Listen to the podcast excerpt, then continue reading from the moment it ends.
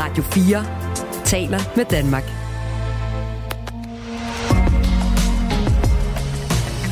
Du lytter til Radio 4 undersøger. Tabita sidder lamslået i sin sofa, mens hun hører, hvad medarbejderen fra abortsamrådet siger til hende i telefonen. Hun kan ikke få en abort. Jeg kan næsten få tårer i øjnene over det nu, fordi jeg kunne ikke gøre, der var nogle andre, der havde bestemt over min krop, og havde bestemt, at jeg skulle have et barn, selvom jeg ikke ville. Altså. Og så siger hun på et tidspunkt, du, du lyder ret frustreret og ude af den. Jeg siger, hvad fanden vil du være, hvis du fik en besked om, at du ikke selv måtte bestemme over dit eget liv længere?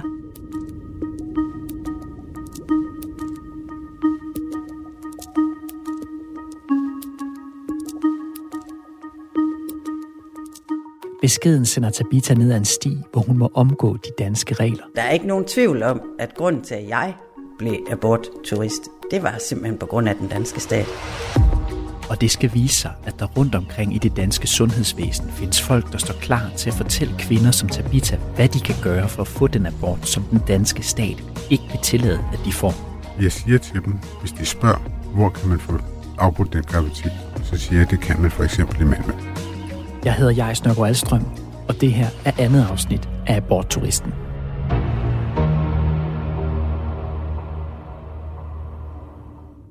I telefonen reagerer medarbejderen fra abortsamrådet på Tabitas frustration og vrede. Men ikke på den måde, Tabita havde ønsket sig.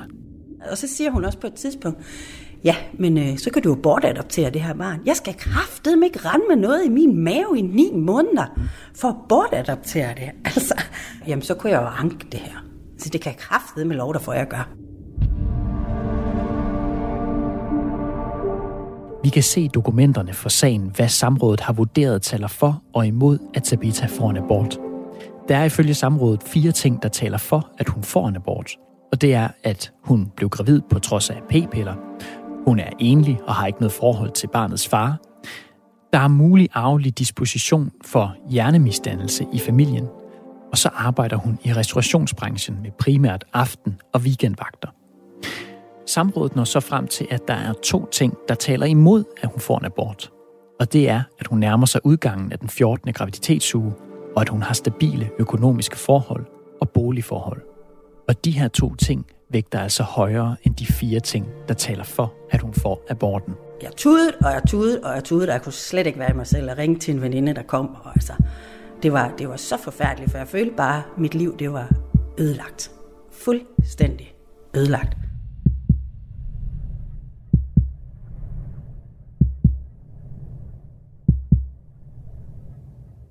I 2021 sidder Line med en lignende følelse. Hun har fået beskeden om, at hun er gravid i uge 22, men det var aldrig planen, at hun skulle være mor. Jeg tror, jeg er til muskel 28, da jeg øh, snakkede med min læge om at få lov til at blive steriliseret. Og øh, det ville han ikke. Han siger, at øh, men det er for ung til at tage en beslutning for, øh, og, og han vil ved med, at øh, når jeg bliver øh, 40 plus, at så er jeg en af dem, der skal i facilitetsbehandling, fordi så vil jeg have børn. Så derfor er jeg ikke blevet steriliseret. Fordi min læge ikke ville. Og ja, det er jeg sgu bitter over i dag, det vil jeg godt indrømme. Så nu Line på hospitalet igen for at få taget fostervandsprøver. Og jeg bare husker, det gør ondt. Det gør så ondt. Og jeg kan huske, jeg skriger, at de skal stoppe. Øhm, og de får kun halvdelen ud, hvad de skal sende afsted. Men det er de jo nødt til for at se, om der er kromosomfejl, som potentielt kan være med til at understøtte, at, at, at vi skal have lov til at få en sen abort. Fordi Line er så langt i sin graviditet, skal der helt ekstraordinære ting til, før hun kan få en abort. Men hvis fostervandsprøverne viser, at der er noget alvorligt galt med fosteret, så kan hun måske nå at få en sen abort i sidste øjeblik. Øhm, og jeg kan også huske, at jeg siger til dem, fordi de, jeg siger til dem, der skal være fejl. Jeg ønsker, at det her barn ikke er rask. Det er jo en forfærdelig ting at sige, det ved jeg da godt. Men det var sådan, jeg havde det. Hvor jeg kan huske, hun siger nemlig, at hun synes, der er noget med størrelsen af kraniet og længden på lårbindsknoglerne, mener jeg det var, som godt kunne måske være noget dværgvækst. Og jeg tænker, ja, det er okay, men altså dværg, det er jo ikke sådan... Altså, skidt på den måde. Altså, når jeg siger, at jeg ønsker, at det skulle være skidt, så snakker vi jo nærmest, at der er tentakler, altså skidt. Øhm. Men prøven viser ikke det, som Line håber på. Der er ingenting. Hverken på målinger eller fostervandsprøve. Og så kommer vi hjem. Og så bliver der røgsmøger. Hold da kæft. Det ved jeg også godt, det bliver usundt. Men øh, altså, jeg, jeg er i, på det tidspunkt så, så langt nede, så alting er ligegyldigt.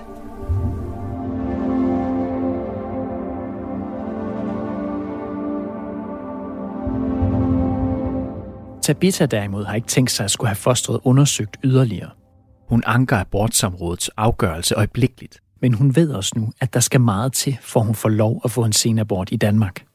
Og den nat kan hun ikke sove, så hun står op og beslutter sig for at skrive brev til det ankenævn, der nu på ny skal tage stilling til ens anmodning om abort. Kære ankenævn, kære jer, som jeg ikke kender og som ikke kender mig. Hun har gemt alle dokumenter fra den gang, også brevet. Jeg er ikke et dårligt menneske. Jeg kan da godt følge en vældig debat om retten til liv, og hvad ved jeg, men hvis liv er det retten til. De sidste dage har været de værste i mit liv, og det har de, fordi jeg på ingen måde føler, at jeg har nogen indflydelse på mit fremtidige liv. Mens hun skriver brevet, kredser hendes tanker desperat om, hvad hun skal gøre, hvis også ankenævnet siger nej. Det er jo en dårlig film, det her. Det er jo fuldstændig, det er fuldstændig forrygt. Skal jeg finde en strikkepind? Skal jeg tage til boksning? Eller hvad fanden skal jeg lige gøre? Altså, jeg har følt mig som et menneske, hvor man har krydset af i, du er velfungerende. Du skal have et barn. Tabitha vil skulle lave sit liv helt om, hvis hun bliver mor. Det liv, hvor hun med egne ord arbejder 60-80 timer om ugen. Men hun har også en anden grund til, at hun ikke vil have børn. Der er faktisk et billede, hvor da min mor var ung. En grund, som går helt tilbage til teenageårene. Hvor vi har stort set samme frisyr. Det er sådan et rødt album. altså mit organisatoriske gen har jeg jo fra min mor, kan man sige. Ja, hvad er der styr på det der? Er der fuldstændig styr på det? Helt aldeles. Men der er hun. I den gule. Ja, og det er mig, der går der. Og du er blevet lige så høj, som du er i dag? Ja, ja. tæt på. Ja. Jeg tror faktisk, det er den sidste jul. Den jul, hvor hun... Ja, lige blev, det er jo lige før jul, hun blev syg. Så det er I godt vidst der? Ja, der har vi godt vidst. Jeg mistede jo min egen mor, da jeg var 14. Min mor døde af kræft øh, i livmoren og i æggestokkene. Det er sommerferien mellem 7. og 8. Jeg når lige at blive konfirmeret og når at have fødselsdag. Øh, så min mor hun er med til min konfirmation, øh, men er jo i kemo på det tidspunkt. Og øh, den der hun dør, der, tog, der var jeg i biografen med en veninde. Øh, og nu bliver jeg sådan lige, fordi det er stadigvæk hårdt. Øh, men jeg kan lige så tydeligt huske, at jeg et eller andet sted så jeg vidste, at jeg sagde farvel til hende. Og tog afsted. Og øh, vi var inde og se Ragnar forbi. jeg kan lige så tydeligt huske det Men en rigtig god øh, veninde, jeg havde på det tidspunkt. Og kommer hjem, vi boede i sådan en villakvarter, og kunne bare se, der holdt en masse biler, og så vidste jeg godt, det var alle hendes søskende, der var kommet, og så stod min far ned i bryggersædet, øh, da jeg kom cyklende hjem, og så gik vi ned sammen med min bror, og satte os ned på mit værelse øh, og græd. Der var min barndom slut. Og det er der ikke noget menneske, der skal opleve. Altså, det var det er hårdt. Og det sidder i kroppen til evig tid. Den følelse af ikke at have sin mor er den værste følelse i hele verden. Det går nok den der hårde hund, der kommer senere hen. Og jeg ved godt, det måske er at tage soverne på forskud. Øh, og det er ikke sikkert, det sker, men man ved heller ikke, noget kraft er arveligt, og noget er ikke. Øh, og den eneste måde, jeg kan undgå, at der er nogen, der kommer til at opleve det, som jeg har oplevet, jamen det er ved ikke selv at sætte børn i verden. Tabitha er bange for at blive den mor, som et barn kan miste, og det har hun også fortalt til samrådet. Men grundlæggende synes hun faktisk ikke, at hun overhovedet behøver en grund til at ønske en abort. Mm, jeg har sagt, at jeg ikke vil have et barn. Har I behov for at vide mere? Tabitas pointe her er præcis den samme som professor og læge Øjvind Lidegaard har, at kvinder skal kunne få en abort, uanset hvorfor de ønsker den. Jeg mener ikke, der kan være nogen instans, der bør og bør kunne gå ind og trumfe en beslutning her imod forældrenes ønsker. Han er måske den sundhedsfaglige person, der har talt højst for, at grænsen for fri abort skal rykkes til senere i graviditeten. Jeg mener, at grænsen for fri abort skal ligge ved 22 uger. Efter 22 uger betragtes en graviditetsafslutning som en fødsel. Så allerede definitionen i Danmark på, hvor vi sætter grænsen mellem en abort og en fødsel, kunne være det naturlige sted også at sætte grænsen for legal abort. Øjvind Lidegaard er overlæge og professor på gynækologisk afdeling på Rigshospitalet og har i omkring 30 år haft komplikationer i starten af graviditeten som sit ekspertområde. Han er altså en af de læger, kvinder kan møde, hvis de ønsker en senabort. Og der kan jeg jo så sige fra min daglige kliniske virkelighed, at når man kommer efter 12 uger og beder om at få sin graviditet afbrudt, så foreligger der sædvanligvis tungt vejende grunden for det. Og derfor kan man sige, at det er jo ikke noget, folk bare kommer op og siger, nu er jeg jo lidt træt af at være gravid, jeg vil godt have afbrudt min graviditet. Han forklarer, at når grænsen i Danmark ligger ved 12. uge, er det fordi man tilbage i 1960'erne vurderede, at det var farligt for kvinden at få en abort senere. Men sådan er det ikke længere, og derfor mener han, at der er nogen medicinsk grund til, at grænsen ligger, hvor den er, og at man helt bør droppe og have abortsamrådene. Jeg kan ikke se, hvorfor vi skal fortsætte med dem, fordi de er et forsinkende element hos det par, der allerede har besluttet sig for, at de vil afbryde deres graviditet. Langt de fleste får jo accept af at afbryde den graviditet. Og de 30-40, som så i dag må ud på de europæiske landeveje for at få afsluttet deres graviditet, eller gennemføre en graviditet, de ikke ønsker, øh, dem, øh, de slipper jo for at ind i det limbo.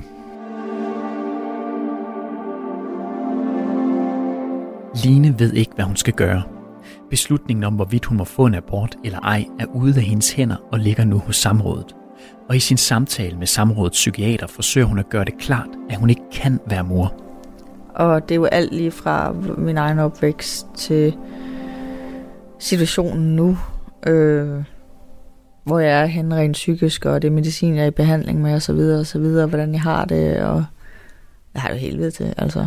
Øh, det kan jeg jo kan man også godt se. Line har kæmpet hele sit liv med svære depressioner, og hun er på antidepressiv medicin, da hun bliver gravid. Altså, jeg har holdt op med at spise der. Øhm, på det tidspunkt har jeg jo ikke spist i, i cirka øh, et døgn.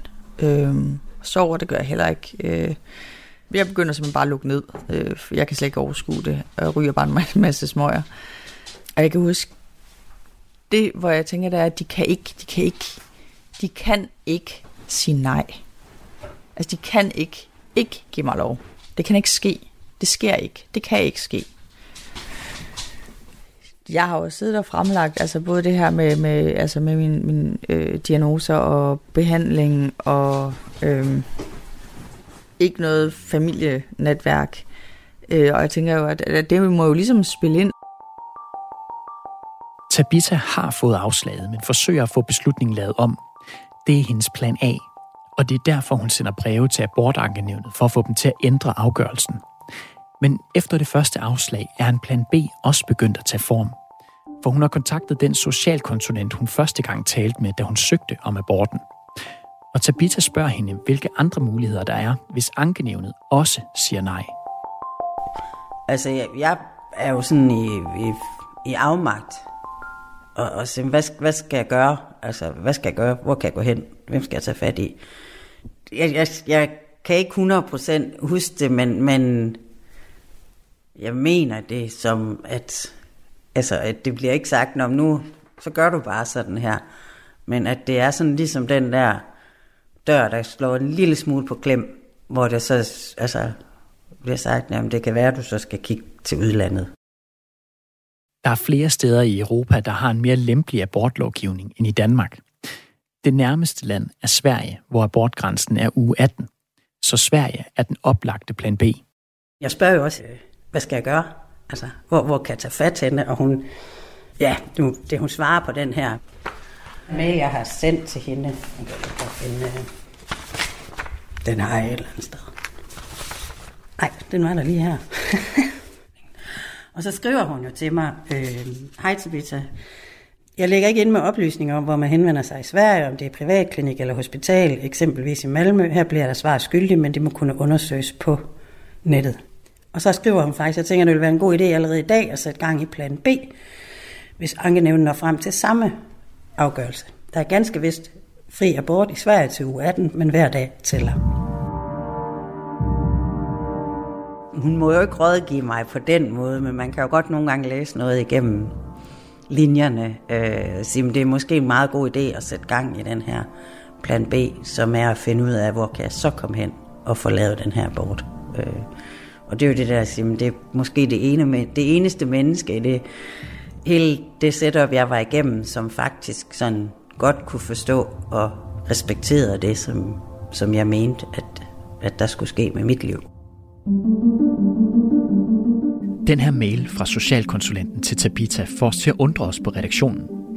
Er det normal praksis, at systemet med den ene hånd siger nej til abort, mens det med den anden hånd vejleder kvinderne om mulighederne i udlandet?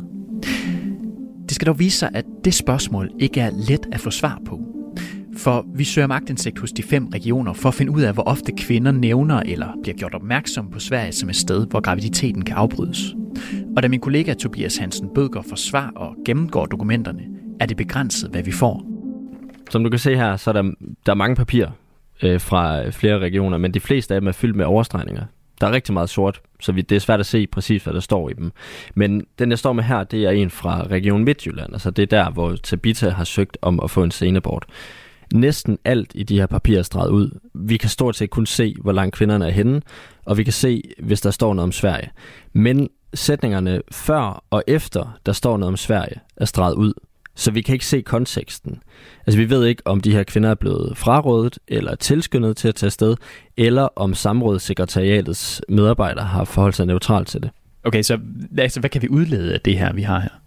Ja, altså vi kan jo se i hvert fald, at kvinder fra hele landet er opmærksom på, at Sverige er en mulighed. Og så er der, altså ud over den mail, som Tabitha har vist os, et tilfælde her i et dokument, hvor de skriver om kvinden, at hun af gynekologen er vejledt om muligheden for at tage til Sverige og få abort, hvis hun får afslag. For at blive klogere på det her, så har vi også fået fuldmagt af Tabita, så vi kan søge agtindsigt i hendes sag. Og da vi får svar på den, er den her specielle mail, hvor socialkonsulenten minder Tabita om at i gang sætte plan B, ikke med blandt dokumenterne fra samrådssekretariatet i Region Midtjylland. Den har de ellers pligt til at udlevere, så vi kontakter samrådssekretariatet for at høre, hvorfor den ikke er med, og for at spørge, hvor ofte de vejleder kvinder, der ønsker en senabort om, at Sverige er en mulighed. Men de vil ikke svare på det. Vi kommer ikke til at udtale os om konkrete sager. Heller ikke, selvom du har fået fuldmagt. Så der er altså ikke nogen, der vil forklare, om det er almindelig praksis, det Tabita oplever, eller hvor ofte det sker. Men Øjvind Lidegaard, overlægen og professoren, der mener, at abortreglerne i Danmark bør ændres, siger, at han også fortæller kvinderne, der har fået afslag på abort, at de kan få det i udlandet. Dem jeg møder, det er altså dem, der kommer op og siger, hør lige her, og ja, nu har jeg altså fået det endelige afslag. Jeg aner simpelthen ikke, hvad jeg skal gøre. Hvor, hvor kan man henvende sig i, i verden for at få den her graviditet afbrudt? Og det er jo en høj grad af desperation, og det er jo altid kvinder, som er meget afklaret selv om, at de ikke ønsker at fortsætte den her graviditet. Af den ene eller den anden eller tredje grund. Øhm, og, og der må man så bare sige, øh, jeg kan jo ikke selv gå hen og afbryde en graviditet på dem. Det må jeg jo ikke, når samrådet ikke har givet lov. Så når de kommer til dig og siger, hvad skal jeg gøre, hvad siger du så til dem? Så siger jeg til dem, det skal jeg jo ikke afgøre, men hvis øh, det er vigtigt for dig, at den graviditet bliver afbrudt, så står det der frit for at tage til Malmø og få afbrudt graviditeten der. Så, så du opfordrer dem til at tage til Nej, Sverige? det gør jeg ikke. Jeg siger til dem, hvis de spørger, hvor kan man få afbrudt den graviditet, så siger jeg, at det kan man for eksempel i Malmø. Er, er, det, er det din opgave sådan at, at pege dem hen til et andet nej, sted, hvor man kan få nej, det? det er det ikke. Og derfor er det også kun noget at gøre, når jeg får en direkte forspørgsel på det. Hvis man gør opmærksom på, at der findes andre regler i et andet land, hvordan er det ikke en opfordring til at uh, tage derhen? Det er en oplysning, det er ikke en opfordring.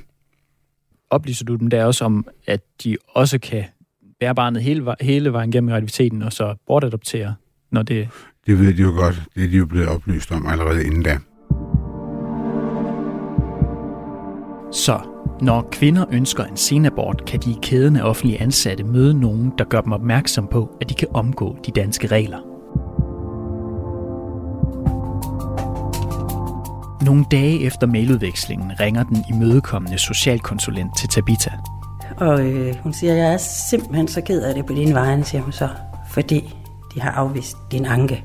Men Tabita er forberedt på, at det her kunne ske. Hun har talt med socialkonsulenten om Sverige, og det er der, hun vil hen. Og hun er kun i uge 14 af sin graviditet, så hun kan stadig nå det. Jeg får afslaget torsdag eftermiddag, og er helt rundt på gulvet og henter ufattelig mange pakker cigaretter, for jeg vidste godt, nu skulle jeg i gang. Hvad søger man på? Hvad gør man? Øh, hvordan finder man ud af, hvor man kan få aborter henne? Og, og jeg søgte, og jeg søgte. Altså, der står ikke nogen steder. Det er dem og dem, du skal tage fat i. Øh, så jeg søgte i øst og vest. Der fandt jeg nogle ting i Sverige, også det der nede i Malmø, hvor sådan et, okay, og de alle kunne komme ind til uge 18 og sådan noget. Og så får jeg fat i et lægehus i Stockholm. Så skrev jeg også en mail. Jeg kan ikke få en abort i Danmark. Jeg vil gerne op og have en abort i Sverige. Ja, der var de bare så søde. Jamen, det vil vi gerne hjælpe dig med. Øh, ring til os, sådan, sådan, sådan. Det er om fredagen. Og så skal jeg være i Stockholm om tirsdagen.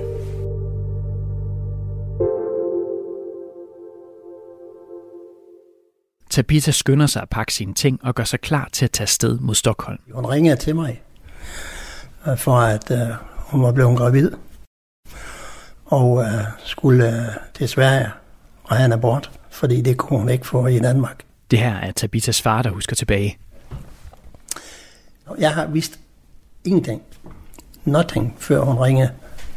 Så som jeg kan da godt, jeg godt at hun var rød på systemet. Jo. Fordi det var hun virkelig. Og hun har, det har været hendes holdning hele livet, at hun ville ikke have børn. Nu er vi jo alene øh, med, at jo hendes mor ikke er mere. Jeg, jeg kunne godt følge hende i det, hun ville gøre i Sverige. Jeg tilbød at tage med, selvom jeg var, på det tidspunkt var jeg på arbejdsmarkedet. Ja. Men uh, det skulle hun nok selv klare. Men selvom Tabita har gjort det klart for alt det sundhedspersonale, hun har haft kontakt med, at hun ikke vil gennemføre graviditeten, så kører procedurerne i det danske sundhedsvæsen videre. Fredag eftermiddag, der kommer der så et øh, brev i e-boks fra det danske sundhedsvæsen, som, som jeg synes, jeg har gjort meget klart over, men for at jeg skal ikke have et barn, at jeg nu bliver indkaldt til nakkefoldscanning om mandagen. Og jeg havde bestilt flybilletter til mandag eftermiddag, så jeg kunne komme til Stockholm, for jeg skulle være der tirsdag morgen. Så jeg ringer over på sygehuset, og jeg vil gerne sige undskyld til den sygeplejerske, jeg snakkede med den dag, for jeg svinede hende til, hvordan fanden de kunne bilde sig ind og bede mig om at komme til scanning, når jeg absolut ikke skulle have det der barn. Og den tid kunne de bare smide skråt op. Jeg skulle ikke bruge den til noget, jeg var på vej til Sverige. Line kan ikke tage til Sverige, for hun er over 18 uger henne i sin graviditet, så ingen velmenende sundhedspersoner kan pege hende i den retning. Hun venter nu på, hvad abortsamrådet siger. Måske kan hun få en senabort i Danmark, hvis hendes psykiske problemer vægter højere end hendes faste parforhold, bolig og faste job. De ringer så, og tilfældigvis øh, er det mine venner, der er kommet forbi. Det starter faktisk med at, at spørge, om jeg er alene, og siger, at ah, jeg har lige en, en kammerat, der er forbi. Og siger, det er godt, fordi øh, det er nok bedst, hvis jeg ikke er alene der begynder jeg egentlig bare at zone lidt ud, øh, fordi så ved jeg jo godt, hvad det er, der bliver sagt som det næste, og det er jo, at øh, der er kommet afslag. Både øh, fordi der ikke er noget galt med fosteret, og øh, de synes heller ikke, at min situation er, ja, mangler bedre udtryk, øh, dårlig nok til, at, øh, at de ikke kan forsvare det. Og jeg brød fuldstændig sammen. Jeg husker, jeg Øh, det er psykiateren, som jeg husker det, som faktisk ringer og siger det. Og altså, som jeg har været til samtale med jo. Øhm, og som så spørger, hvordan har du det lige nu? Og jeg siger bare, jamen jeg har sådan som jeg har det lige nu, det er, at de vurderer, at et liv, der reelt ikke er levedygtigt, hvis det kommer ud af mig lige nu, er mere værd end mit liv. Hvordan kan noget, der ikke er i stand til at leve lige nu ved egen hjælp uden for kroppen, være mere værd, end mit liv er? Og det bliver der faktisk ikke rigtig svaret på. Øhm, altså psykiateren vil gerne snakke med, med, med min kammerat, som er der, og øh, siger, øh, har du mulighed for at blive der, indtil du, der er nogen andre hjemme, fordi hun skal ikke være alene lige nu. Øh, og siger selvfølgelig ja, det skal jeg nok blive. Øh, og siger også, at, øh, at, at hvis det bliver værre med mig, så, så skal de ringe på øh, akutlinjen øh, ind til psykiatrisk. Øh, og psykiateren der kan nok godt fornemme, hvor det er, jeg er på vej hen. Så også hvis ikke min kammerat var blevet, så havde jeg ikke været her i dag. Så havde, så havde jeg kørt ud og kørt mig selv ihjel. Fordi det er der, jeg er på det tidspunkt. Altså, der er jeg så langt ude. Det, der er jeg ikke mere tilbage. Line anker sagen med det samme, men ligesom Tabita får hun afslag. Beskeden fra den danske stat er klar. Du skal være mor. Jeg er under enorm stress. Øh, jeg er jo i chok, traumetilstand simpelthen. Øh, hele mit liv det er bare rykket væk under mig. Uden at jeg kan gøre noget. Og når vi kigger de dokumenter, vi har fået agtindsigt i igennem, så kan vi se, at Line ikke er den eneste med psykiske problemer, der har fået den besked. Du har lyttet til andet afsnit af Abortturisten. Det var tilrettelagt af Tobias Hansen Bødker, Sara Birk Becker og af mig, jeg hedder Jais Nørgaard Alstrøm, og af Christine Sølling Møller. Asbjørn Kjærgaard Pedersen stod for musikken, og Jon Hasselbalg Mikkelsen er redaktør.